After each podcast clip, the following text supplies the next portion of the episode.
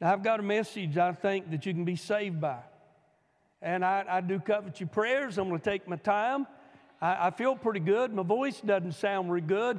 And although I'm healed, I'm not better looking than what I was. I don't know how that happens, but anyway, I'm glad to be here. Glad to be here, and I do covet your prayers. I'm going to begin in chapter 27 of the book of, of the gospel according uh, to Matthew. and uh, Lord, I have no idea. There it is, what I've done from my outline. I'm going to begin reading in verse 33. I could have preached it without the outline, just a little handy when you got one.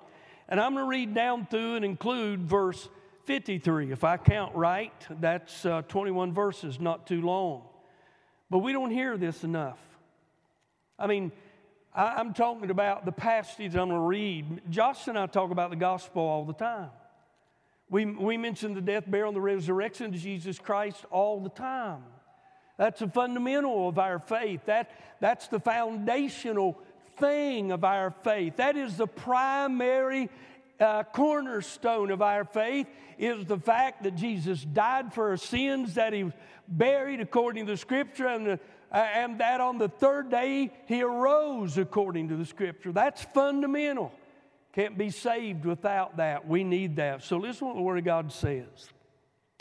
Verse 35 and the following. They crucified him, speaking of Jesus, and parted his garments, casting lots that it might be fulfilled, which was spoken by the prophet. They parted my garments among them, and upon my vesture did they cast lots.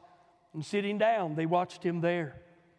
And set over his head this accusation written This is Jesus, uh, the King of the Jews. And then were there two thieves crucified with him, one on the right hand and another on the left. And they that passed by reviled him, wagging their heads and saying, Thou that destroyest the temple and buildest it in three days, save thyself, if thou be the Son of God, come down from the cross. Likewise, also the chief priests, mocking him with the scribes and elders, said, He saved others, himself he cannot save. If he be the king of Israel, let him now come down from the cross, and we will believe him. He trusted in God. Let him deliver him now if he will have him. For he said, I am the Son of God. The thieves also, which were crucified with him, cast the same in his teeth. Now, from the sixth hour, there was darkness over all the land unto the ninth hour.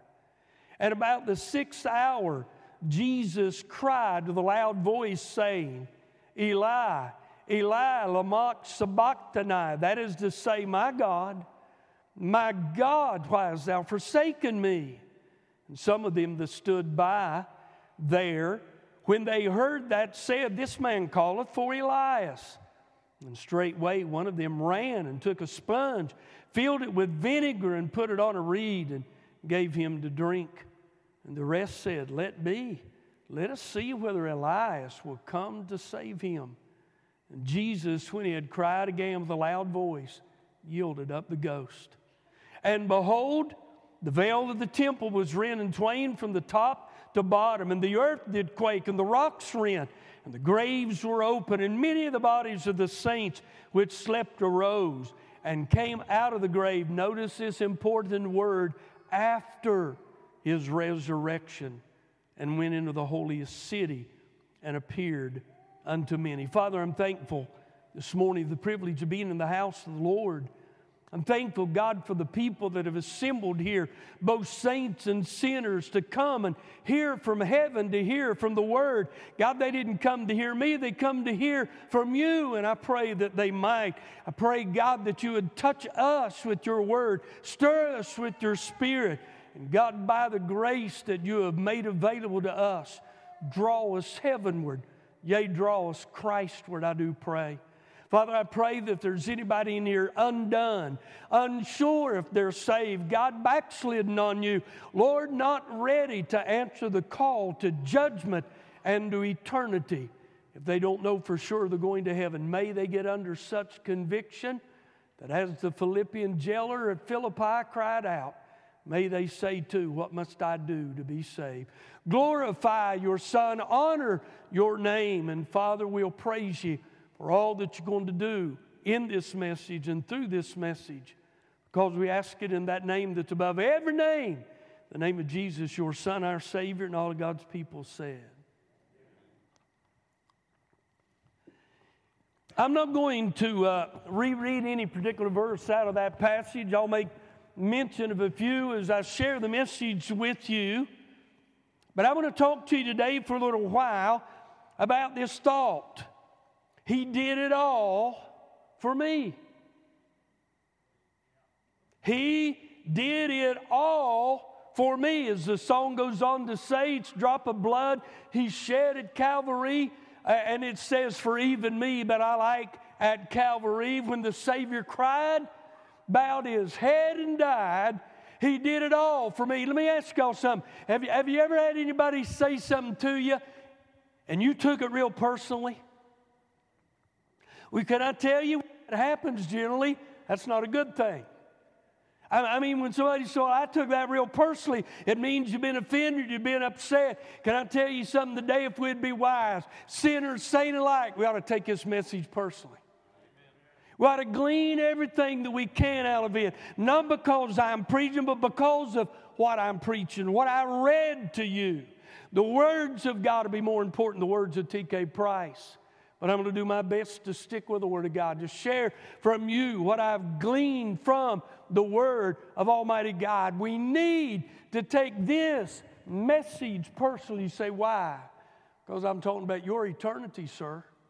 Talking about your soul, ma'am, that'll live on and on. Well, let me change that. It'll exist somewhere. Live if you're saved, but listen, you'll die for eternity if you're lost. I'd take this message as personally as I could. As we look at this passage of Scripture that I read and you're hearing, I want you to know that day and those events were no accident.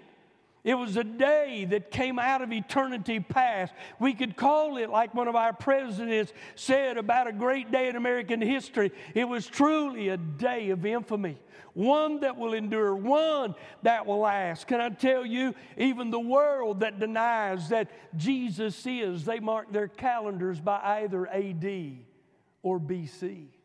Now, I know they've changed it to BCE before a common era and ADE after something, whatever it is. But let me tell you something there's no air that Jesus came, no air about who Jesus was, no air in how he lived, no air in how he died, no air in how he arose and what he was doing because he did all of those things. He did it all for me, he did it all for you. I, I remember reading the book of John. Now, this is this is the day, Jesus didn't say this on the, on the day that he spoke this. He didn't say it on the day that he was going to be crucified. But on his way to Jerusalem, he was confronted uh, with some Greeks who wanted to see Jesus. And Jesus said, What shall I say? Shall I say, Father, deliver me from this hour, for this hour, and for this cause came I into this world. Listen, sinner friend, he did what he did for me and you. He loved us so much that he came to seek and to save that which is lost. And you say, Preacher, do you have the audacity to call me a sinner? No, but I've got the authority to tell you that God does. The Word of God says, For all have sinned and come short of the glory of God. I might agree with you wholeheartedly if you'd say, I'm not a bad sinner. I'd say, Amen, I believe you, but the problem is you're a sinner. And the Bible doesn't say that if you're a good sinner as opposed to a bad sinner, you'll be all right. The Bible commands every man to repent. And you've got a choice.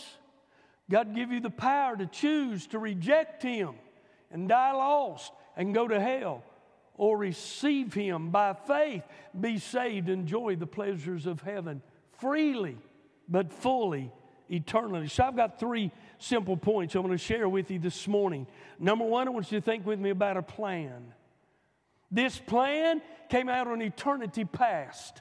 It existed in the mind of the heart of God as long as God has existed. And isn't it amazing, friend, that He is eternal, had no beginning, had no ending? That scares the bejeebies out of me, but I know it to be true. He didn't just start. He was not created. He was not birthed. The Bible says that He is the great I am that I am. He always was, He always will be, and He always has been. For that I say, glory to God. Now, listen to me. If I could explain this God of the Bible, you know what I'd do? I'd close it. No, I wouldn't even close it. I wouldn't take time to close it. I'd take my microphone off, turn it off, and I would pick up everything else I got on this pulpit that belongs to me. I'd walk out and never come back if I could explain him. But he is so infinite. He is so mighty. He is so great. He is so high. I can't explain him, but thank God I don't have to. All he called me to do is proclaim him. And that's what I'm going to do. This was a plan that came out of an eternity past, and it came out of the very heart of God. You say, How do you know that? If you want to turn to John 3:16 or quote it with me as soon as I get a sip of water, we'll hear it again. This is what he said. For God so loved the world that he gave his only begotten Son, that whosoever believeth in him should not perish, but have everlasting life. Notice the beginning of that. For God so loved the world. Two verses come quickly to my mind about the love of God. He said in John 13, 1 or 2, having loved his own from the beginning, he loved him unto the end. The book of Jeremiah 31 and 3, I have loved thee with, get this, an everlasting love. A love that had no beginning, a love that has no end. It's a plan that came out of eternity, out of the heart of Almighty God, and out of the Creator that knew even back before He created that if He breathed breath in the, nostrils of Adam after he had formed him out of the dust of the ground, if he would breathe in his nostrils the breath of life, he knew in order to redeem him and save him someday, he would have to shed his blood and give his life to do so. Hey, listen, there is a plan in all of this. Do you ever wonder about God?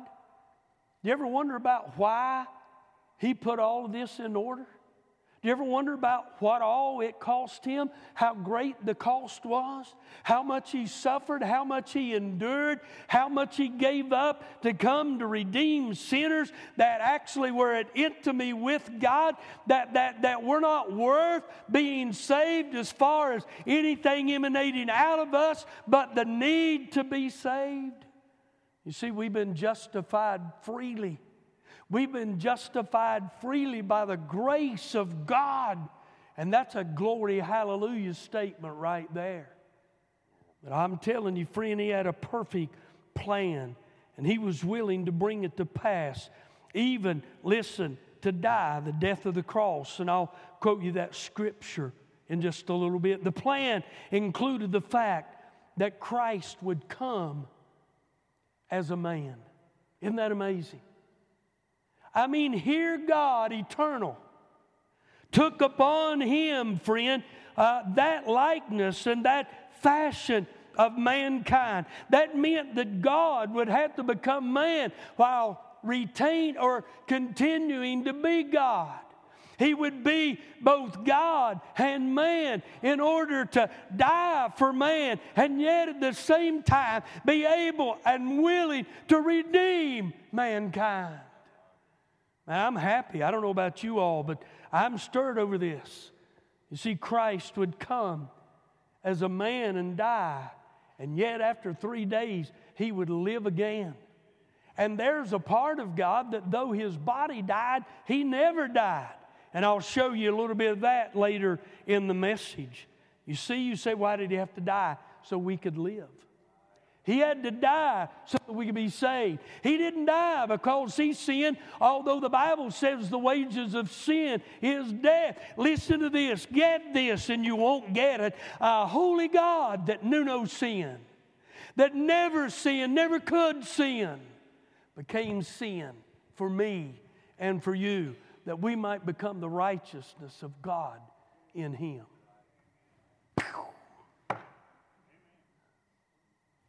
Nobody can conceive or perceive that. Nobody can comprehend or explain that. But let me tell you what you can do. You can believe it on the authority of the Word of God. And that's all you need to do. Won't it be wonderful there? When God begins to unfold His plan and the deep truths and the plain truths that'll be so deep that we'll stand back and glorify Him for an eternity. If we ever get close to forgetting what Jesus did for us and that, uh, and that new land that His Son has gone to prepare for us. We, all we got to do is go by the throne and throw our hand up, and He'll raise one of His nail pierced hands up, and we'll stop there, fall on our face, and give Him glory once again. You say, Preacher, we won't forget, will we? Well, I don't think we will over there, but I like to tell it like that anyway. I like to think we're going to see his nail pierced hands not scarred, they're not healed up. They'll never be healed up according to the Word of God. And you know what? He came, this plan, this plan is unique to every other, every other religion that there is. How many religions are there now, Josh? Over 4,000? There's over 4,000 religions in the world. That's amazing. But there's only one, friend, that gives um, their, their uh, uh, what would you call them, participants, uh, the relationship with God that man is seeking for, and that is Christianity. Let me tell you something. Instead of, of God expecting man to work for his salvation, he did all the work. And the only thing that he asked man to do was to believe, repent, and trust Christ as Savior. And if I were you today, lost and undone, backslider and even sane alike, I'd take his message personally. He did it all for me. Say that with me. He did it all for me. Say it again. He did it all for me. Doesn't that feel good? See, it's one thing to hear me say it, it's another thing for us to say it. Just, just pacify me one more time. He did it all for me. Sure. I must be something. I'm a lump of clay. I'm a piece of dirt, but I was made intentionally, originally, in the likeness of God. Now, I know I took upon me the likeness of Adam, and by the way, so did you. Thank God now that I've been saved. He's restored me back. He's given me the righteousness that Adam lost, and so the holiness according to Ephesians chapter, what is it, five maybe? And you can have that too. But number two, not only was there a plan, there was a process. Simply, I, I want to state this as quickly as I can. Jesus was born of a virgin. Now, see, that's easy said, but it's inexplicable. It can be explained. Only God can do something like that. But can I tell you, in essence, what Christianity is? It's the same thing, friend, that happened to Mary. When you get saved, Christ is born in you. He wants us to flesh out the Word of God like Jesus did. He was the Word of God incarnate. It was manifest through the flesh, and that's what God wants us to be. You see, Jesus was born of Mary. He became the Word of God in flesh. And in fact, the book of Philippians, chapter 2, I believe, tells us that he took upon himself the form of a servant in the likeness of men, was found in the fashion of man. And listen to this how profound he became obedient unto death. I love this next word, even the death of the cross. Now, I don't know about you all, but I've often wondered about this. I think if I'd have been God, I'd made it a little bit easier on my son to die. Y'all heard about the new execution style that they have uh, developed or, or, or come up with or decided on in America to die under nitrogen gas? You know? It's really asphyxiation, is what it is. They ought to get them a bottle of black damp. Coal miners know what that is. And, and or just put somebody in the room and deplete the oxygen. You know what, you know what happens? You begin to get dizzy, ears begin to ring. Before long, you just black out and you die. It's real simple. I could give them a real easy way. But all the proponents of the man that committed gross murder, that forget about the murderer's victims, they'd cry and whine about that. I don't know about y'all, but I still believe the book. I still believe there ought to be capital punishment. Really, really believe that with all of my heart. When you say, Preacher, that's murder, no, it is not. That's justice. Murder is what caused them to need justice. See, there's a little bit of difference. Matter of fact, there's a lot of difference. Not only did Jesus uh, be born of a virgin, but he lived sinless among us for 33 and a half years. He knew no sin, he did no sin, he had no sin. The book of 2 Corinthians 5 21, the book of 1 Peter 2 22, the book of 1 John 3 and 5, I believe it is. He had no sin, he knew no sin, he did no sin. And yet he was tried in all points as we are. Guess what the Bible says? Yet without sin. Spent 40 days and nights immediately after his baptism. One of the gospel writers said he was driven into the wilderness by the Spirit. 40 days, 40 nights, he, he was in the wilderness alone without food and with water. And along came old smutty face, the devil, at the end of those 40 days.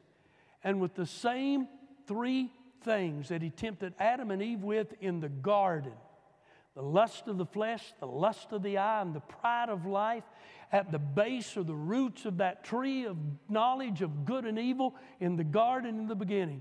He tried the second or the last Adam. And you know what Jesus did? Jesus withstood him. Every time Satan suggested something, he reached over and grabbed a hold of the, uh, the, the, the handle of his sword and unsheathed it. I, I can hear this. It's in my mind. He didn't have a sword on him, okay? Everybody knows that. Say amen. But I'm talking spiritually, okay? In my mind, I can hear him reaching over and just, thus it is written. Three times he defeated Satan by the word of God. Here is God manifest in the flesh, and he could have taken any means or thing that he chose to defeat old smutty face. You know what he did? He took what he gives me and you to defeat him. This book. Whether we believe it or not, we sung about we've got the power. We've not only got the power, we've got the victory. Just sometimes all we, we, we need to do is kind of act like it and take it. 33 and a half years he lived sinless among us. And all of the Gospels record that he died for us. But I like 1 Corinthians 15 3, as Paul wrote to, uh, to this carnal church, something that is remarkable and eternally worth glorifying God over. Paul said, Christ died for our sins, all of them past sins, present sin, future sins. The Bible tells us in the book of Isaiah 53 6 that all we like sheep have gone astray. The Lord, uh, uh, we have turned our own way, and the Lord hath laid upon him the iniquity of us all. When Jesus was suspended between the heaven and the earth, and I believe it's in a time that I'm going to mention in the last three hours of, of his time on the cross, under the, under the shade of darkness, some way that I can't explain, that only God the Father, God the Son, God the Holy Spirit knows. God laid upon Jesus my sin and your sin and the sin of all the world. Isn't that amazing? Now, see, we don't get as excited about that, folks, as I think we should. I'm not going to hell because Christ died in my stead. I'm not going to suffer in a place of darkness and damnation and doom for eternity because Christ went to hell in my stead. Hey, listen, if I were you, I'd take this personally. We sit so glumly under the gospel anymore. Amen or ouch? We've heard it so many times, we just take it for granted. And if we're not careful, some of us will think, well, he should have died for me. Oh, If you ever get to that place, you ought not wait till the preacher quits preaching. You ought to storm your way to an altar and say, God, forgive this old stony heart. I'm telling you, friend, listen, there, there was not only a plan, but there was a, a process. And I want us to look, look at the process as we look in Matthew 27 really quickly because I'm getting to the purpose. You know, as I was studying about this and I was reading, certain words began to just jump off the page in chapter 26 and 27. I'm not going to reread them, but I, I, I just jotted down 21 things out of these two chapters that happened to Jesus in less than a 12 hour period of time, probably. Maybe, maybe 15 hours. I'll, extend it a little bit 15 hours. And I'm going to give them to you really, really quick. Matthew 26, 45, Judas betrayed him. 26, 56, the disciples forsook him. In 26 and 67, they spat in his face and buffeted him, and they smote him with the palms of their hand. 26, 69 through 75, Peter denied him. In 27 and 2, they bound him. Chapter, verse 12, they accused him. 26, they scourged him. 28, they stripped him. 29, they crowned him with thorns and mocked him. They spit upon him again. In verse 30, smote him with reeds. In verse 31, they led him uh, away to be crucified. 35, they crucified him. 36, they watched him. Pilate identified him in verse 37. In verse 39, they reviled him. And in verse 41, they mocked him. 20 times they abused him, is what this really comes down to. And when you begin to look at verse 46, which makes uh, 21 times, and it's no doubt in my mind, friend, maybe the most grievous to hear he was forsaken by God. Hey, listen, for me and you. Now, I'm going to tell you all something. There's only two choices as to how you can deal with your sin, sinner friend. The first one is if you die lost and God puts you into that Christless eternity, a devil's hell, if you will, where you die eternally, paying for your sin, but you never get them paid for. Or else you accept what a infinite God did for a finite amount of time when He suffered your hell and was forsaken by God in your stead.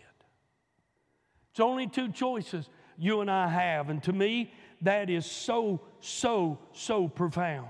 Let me just give you the definition of two things. Here in chapter 27, in verse 39, they reviled him. You know what that means? That means to attack verbally, viciously, abusively, scurriously, all prompted by anger and or hatred against a man that opened blinded eyes unstopped deaf ears, healed withered hands, healed uh, people of blindness, of, of issues of blood, raised them from the dead, fed 5,000, walked on waters, and healed multitudes time after time, delivered demoniacs from demon possessions, and a multitude of things that maybe we don't know and they hated him. They had such anger against him. And they mocked him. You know what mock means? It means to laugh at with contempt and ridicule. I can't help that when I read the gospel account of this day about two people in this group, or two groups among this group the people that spat upon him and the people that smote him. I can't help but think how they'll feel and what they'll think in that day of judgment when they see him. Now, let me tell y'all something, not trying to shock you, but yet I am. We're represented somewhere in those people in this passage. We were all there. We either were, were reviling him or marking him or abandoning him or forsaking him or, or accusing him or, or whatever. We were all there So let me close with this. Take me a couple minutes, but it's still going to be quick. Not only was there a plan, not only was there a process, but there was a purpose. And listen, I'd take it all personally because, say it with me, He did it all for me. You see, simply stated, a process speaks of a way uh, that God provided for a holy God to be satisfied and yet provide a way for lost men and women, boys and girls to be justified. So look, if you will, beginning verse 45 with me at this passage again. I don't know why in the world the Lord leads me to such deep water at times. It seems like I've been in deep water for the last two years in Bible studies and messages, but I can't go but where He leads. And I can't lead you all anywhere that I won't go first. I'm not to leave you all alone. If you understand that, say amen. I, am not to let you sit, sour, and soak. I'm not let you, I'm not to let you degrade or degenerate. I'm to lead you as your shepherd and the under shepherd of this flock. But here we are, one of the deepest places I think there is in the Word of God. We're going to look into a place that God actually covered with a veil of darkness. And yet, I believe there's sufficient for us to take from the Word of God and other places to get a sense of what went on in this hour. You remember Jesus was on the cross from 9 o'clock in the morning to 3 o'clock in the evening, correct?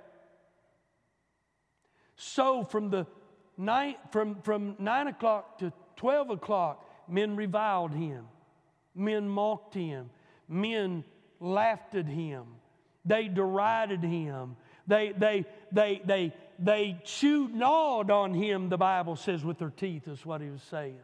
Even the two malefactors on his left and right accused him, and they all were dying that day.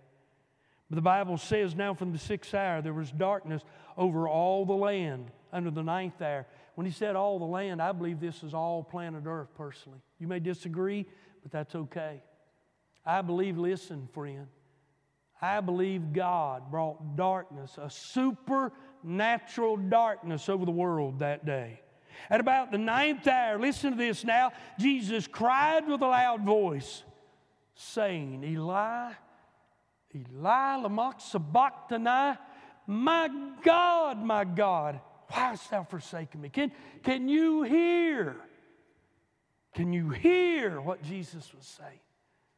It's almost like he was shocked profoundly shocked in what he was experiencing. And yet the Bible says in the book of Hebrews, yet he learned obedience through the things that he suffered. The captain of our salvation became perfect. Not that he was imperfect, but that he may, was made complete. He fulfilled what he came to do. And yet, in those words, what went on in those three hours? Have you ever wondered? I mean, the night before, he wept in Gethsemane. I believe that Gethsemane was as dark, if not darker, than this hour in some ways here on the cross of Calvary. And there weren't many hours that separated those two darknesses. Profound what our Savior did for me and you. We're the recipients of it. But let me tell you who is first in this work that Christ did. It is His Father Himself and the Spirit of Almighty God. They had to be satisfied. Their integrity had, had to be kept in shape. Their holiness, righteousness, justice had to be both preserved and satisfied before God, holy, could ever have relationship with sinful men. And listen, he found a way. You ready? Say it with me. He did it all for me. Here's what I believe happened in those three hours. I've mentioned it before, I've preached it before, but I need to do it again. I believe that God the Father, God the Son did eternal business. I, I believe they, I believe they did something that affects us for all of eternity and satisfies them. I believe that. There was a transaction that took place between God and God. See, I, I, just, I, I can't put my head or my hands around that, but I'm going to tell you what, my heart is full of that. Can y'all, can y'all understand that you can, can't you? I see your head shaking. See, there's some things we don't have to understand, some things we don't have to explain. All we have to do is experience Him and say, oh, yeah. Some things don't need to be explained if we can experience it. And you can. How many of you have peace of God in your heart this morning? Say amen. How many of, this, of you have the assurance of, of, your, uh, of your salvation in your heart by the presence of the Spirit? Say amen. How many of you know your names in the Lamb Book of Life? Say amen. How many of you know if you die today, for sure you're going to heaven? Say amen. He did it all for me. It was there, friend, listen, that Christ fulfilled his mission or purpose for coming. Number one, by becoming the high priest that he was. You see, in the Old Testament, there were three offices that were anointed when they, the, the, the men that filled the offices, took that office on. They had to be anointed. They were the prophets, the priests, and the king. And Jesus was all three. There's only one other man in the Word of God that filled those three offices. Can anybody call his name? Melchizedek. You see, I believe Melchizedek was a pre incarnation of Christ. I believe he was more than a man. Y'all can disagree, a lot of people do, but uh, I, I'm convinced in my personal studies that he was a pre incarnation uh, appearance of Jesus Christ. And Christ who was anointed in the uh, River Jordan upon his baptism by John when the heavens opened. And, and, and, and when the heavens opened, the, the Spirit began to descend like a dove and lit upon Jesus. And the people that were around heard a voice saying, This is my beloved Son, in whom I am well pleased. He was anointed, inaugurated right there in the Jordan, both as a prophet, priest, and a king. Christ was the great high priest. And you know what? Listen, listen how profound this is. Every other high priest in the Word of God offered something other than himself. He offered an animal, he offered a substitute. But y'all remember what you remember what Abraham Abraham told Isaac on Mount Moriah when they went up there to worship him? And Isaac said, Father, here's the wood and the fire, but where's the sacrifice? Now listen to how this is written. I need to check this out in other versions. I don't know how it's written in other versions, but I, I'm going to guess and say, probably without a doubt, it's not written like this. Abraham said, God shall provide himself a sacrifice. He didn't say, everybody listening right now, say amen. He didn't say he'll provide for himself a sacrifice. Are y'all getting it? He said he'll provide himself. So, this, listen now, something a man high priest could not do. Christ, listen, just didn't take an animal and offer it, but this great high priest offered himself. And you know what he offered himself as? The Lamb of God that came to take away the sin of the world. That's profound. And he did it all under the cover of darkness. He offered himself as the Lamb of God. And he offered it, listen, friend, on a cross. You say, how did that happen? Well, here's what I believe. Every, every high priest ministered at an altar. Am I right? If I am, say amen the brazen altar, right? Okay, that's when the tabernacle's up and the temple later. Before that, they always had an altar. Amen? You say, where was that altar? That day, it was the cross.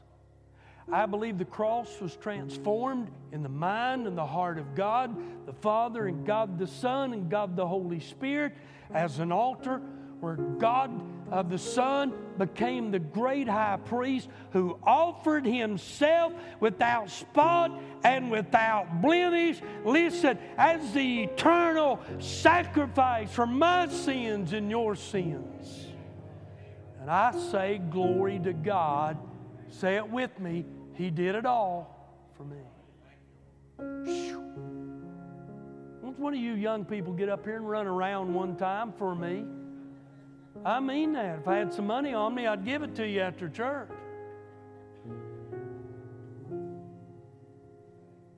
Now, listen, I'm going on and I, am getting ready to close, although I hope y'all understand this. I am not done. I want to read you something else. Listen to what he goes on to say in verse 51. Well, let me back up and read, read this in, uh, in verse 50. And when he had cried, see, he cried with a loud voice, My God, my God, why hast thou forsaken me? And when he cried again with a loud voice, listen, and listen to how this is written. He yielded up the ghost. Now, it's going to be a little deep, but it's not so deep anyone cannot understand it. When he yielded up his ghost, nobody took his life from him. Pilate said, No, you're not Jesus, that I've got power to take your life, or, or not. Jesus said, Look, buddy, you don't, have, you, you don't have any power over you except what God give you. No man takes my life from me. I lay it down. I pick it up again. This command of receiving my Father because I always, I, I because I always, uh, I, because my Father loveth me because I always do that which pleases Him. Two or three verses thrown together there. When it was time, not a moment too early, not a moment too late, Jesus cried with the voice of a victor. Father, into thy hands I commend my spirit. He released he released his spirit, bowed his head, and died. Now, listen, I believe it, it's at that time, immediately, no longer under the limitations of a body, in a world that was hampered by time, Jesus stepped out of this world into the unseen world that he was most familiar with. And as a high priest, now listen to this, listen to my reasoning, it is so sound, it's biblical. Just like a high priest who gathered that blood up of that burnt sacrifice that was offered as a sin offering at the brazen altar outside the tabernacle, outside the temple, took that blood in an earthen vessel. And you know where he immediately went? Where? Somebody tell me. Into the holy place, right? Actually, in the holiest of holies.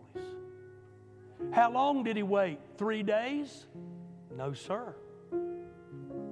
You say, but, but, but on the day of resurrection, Jesus told him, said, I've not yet ascended to my Father and your Father and my God and your God. He hadn't in that body. Did anybody hear me? But remember what I just told you? He yielded up the ghost no high priest waited three days to take the blood of a sacrificed animal into the holiest of holies to make an atonement for the nation that he represented before God. Hebrews chapter 9 says this about verse 11 or 12. By his own blood, he entered in once into the holy place to make what is it? Redemption for all mankind. I'm not going to turn and read at times, running by too quickly. You say, Preacher, do you really believe that? Yeah. Let me give you some more evidence. Look at what he says in verse 51. Not three days later, say amen if you agree with that. He said, But behold, the veil meaning in the temple, that separated the holy place where the priests went from the holiest of holies, where God uh, met with uh, the nation of Israel in that place where the Ark of the Covenant was, the mercy seat was, and the cherubims that overshadowed it when he went in once a year. That veil was rent in twain. Not from bottom up, but from top to bottom. You know what that signified? It signified the fact that the way back to God had been made. Listen, here's the good news. If I were you, I'd take this personal for whosoever would. I believe with all of my heart, our great high priest entered into that holy place. The Bible says, not made with hands. And I believe he offered his blood as an atonement for my sin and your sin, the sin of all the world. Every head bowed, nobody looking around. And you know what I'd do if I were you, friend? I'd take this personally. Let me give you one other thing, if I may, as I make my altar call. The book of Luke, I believe it is, chapter 23. Matter of fact, I know it is, verse 43. Jesus responded to the request of one of those malefactors that he died between. Do you remember what one of them, the one on the right, said, Lord, remember me when thou comest into thy kingdom? You remember that? If you do, say amen. What did Jesus say? In three days, I'll, uh, I'll remember you, or you'll be with me in paradise? He said, This day thou shalt be with me in paradise. Can I ask you, sinner friend, listen? Where are you going to spend eternity? Eternity's a long time. If you, listen, if you're not right with God, I, I implore you, I beg you. I can't preach any better than I did today. I can't tell you about the gospel, the work that Christ did, the love that God manifests, the fact that God gave us the best that He had for the worst of us. I can't tell it any plainer if I were you, and I beg you to. Won't you trust Christ today as your Savior? If you're backslid,